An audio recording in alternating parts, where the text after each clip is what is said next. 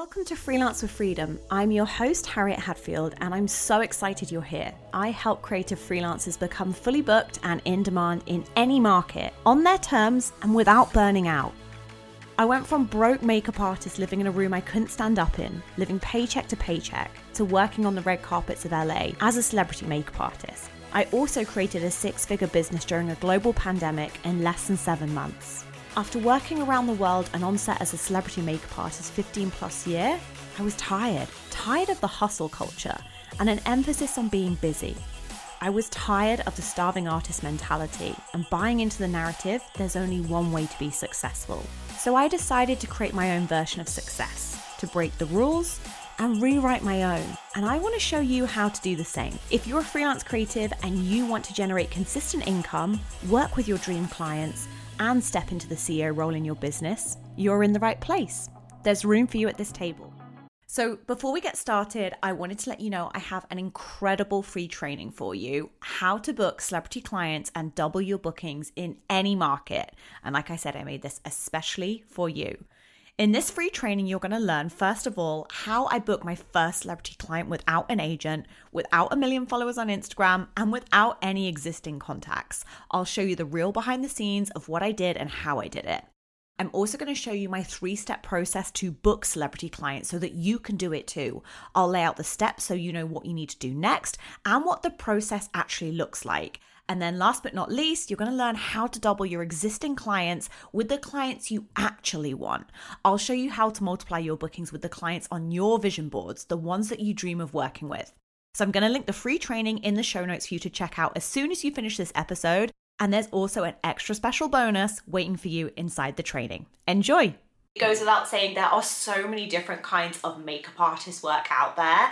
And when you're a beginner or you're just starting out in this industry, it can feel very overwhelming understanding all the different terminology, understanding how each one is slightly different or where they're the same. So in this video, I'm going to be breaking down all the different parts of the industry so you can better make a decision as to which parts of the industry are right for you. So first up, let's start with editorial. So this is very much my background. So an editorial artist generally works in magazines. When people talk about an editorial style, that generally is more kind of goes hand in hand with a more fashion led approach. So think about the magazines like your Dazed, your i-D magazines, Garage magazine. It also includes the more kind of indie magazines that maybe aren't as mainstream. When we talk about editorial, that can also include magazine work like Glossy magazine. So that's maybe the more familiar magazines you may have heard of, the Vogues, the Elle's, the Marie Claire's. And there's definitely a, a sort of like industry hierarchy of what is considered, again, high fashion editorial versus something like a glossy magazine. So there are differences even within inside editorial and it being its own category. Editorial generally means more kind of print-based work, or at least it used to pre the internet, but now it's the same style that you would have found in magazines. You now see online, you see in advertising. There's lots of different ways that an editorial style is used within the industry. And with editorial as well, the rates are generally quite low or sometimes nothing. I think one of the biggest misconceptions with editorial makeup, especially when you're doing something like Vogue, is that the fee is really high. It's very naughty, but a lot of what these magazines will do is they see it as they know you're getting great images for your book. So a lot of the time, the consensus is like you're lucky to shoot with us, so your fee is the images being published in our magazine. Now, I'm not saying that's right, but that is generally something that comes from the old school side of the industry. And especially when it comes to editorial, it can be a great place to lead on to other opportunities. So, a lot of artists will do editorial work for little to no money because it gets them the images that may book them for things like fashion advertising or more commercial products that are going to kind of have a trickle down of something fashion inspired or fashion led. So there is a monetary value, but often it comes as a result of doing that work, if that makes sense. Next up, we have bridal work, which very self-explanatory. You are doing makeup for the bride, maybe bridesmaids, maybe guest makeup and bridal makeup can be hugely profitable again i don't believe there's any one set price for being a bridal artist it's a really like competitive rate. Like you can really think about what do you want to charge and based on your demand i've seen clients make six figures as bridal artists. I've got a client who's made seven figures as a bridal artist. So don't think that just because something isn't related to fashion necessarily there's less money. That's definitely not true. So then we have what's called e-commerce work as a makeup artist. So e-commerce is generally where you are making you are photographing images for a website for example like a clothing website. It's kind of like the modern day equivalent of catalog work where you are shooting perhaps 50 plus images a day of various different outfits of clothing items that people can buy. So e-com is generally in one studio, you shoot a lot of images in one day. It's not really about the makeup or the hair or even the photography or the styling. It's really about whatever it is the uh, that's being photographed to sell. And e-commerce rates as well can really vary state to state, country to country. But the nice thing that a lot of artists do like about e-commerce work is generally speaking, you know what time you're gonna start and what time you're gonna finish. They're probably the closest thing to like a nine to five as a working makeup artist. So next up we have production and commercial work. The two can be interchangeable.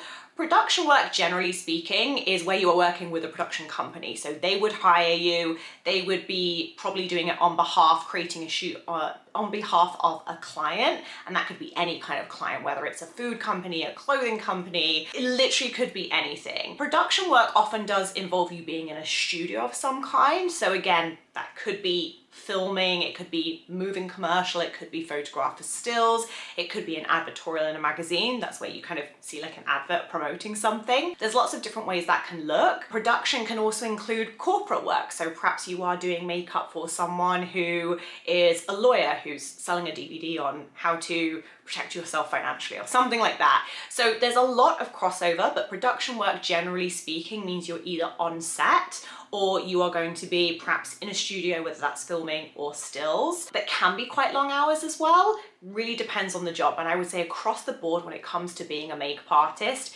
even within every kind of niche or subcategory of makeup, there's still so many caveats of what the day-to-day life can look like. And then we have runway makeup or catwalk or fashion week, kind of those terms are used interchangeably. But if you are working at fashion week, you probably have some kind of editorial work going on in the background because a lot of the time you would need to have an editorial background to get booked for fashion week or at least have a skill set that shows you understand editorial makeup. Working as part of a fashion show, which the big ones are always London, New York, Milan and Paris, those big fashion weeks, you are working as a team where you have a head makeup artist who will come up with the concept and you will all be creating what the key makeup artist asks you to do. The biggest difference I would say with things like catwalk work is that it's very, very fast. So a model can come in two minutes late and you're expected to get them show ready in those two minutes. It's a great place to learn speed and how to be really, really good when certain circumstances come up where you're like, ah, what am I gonna do?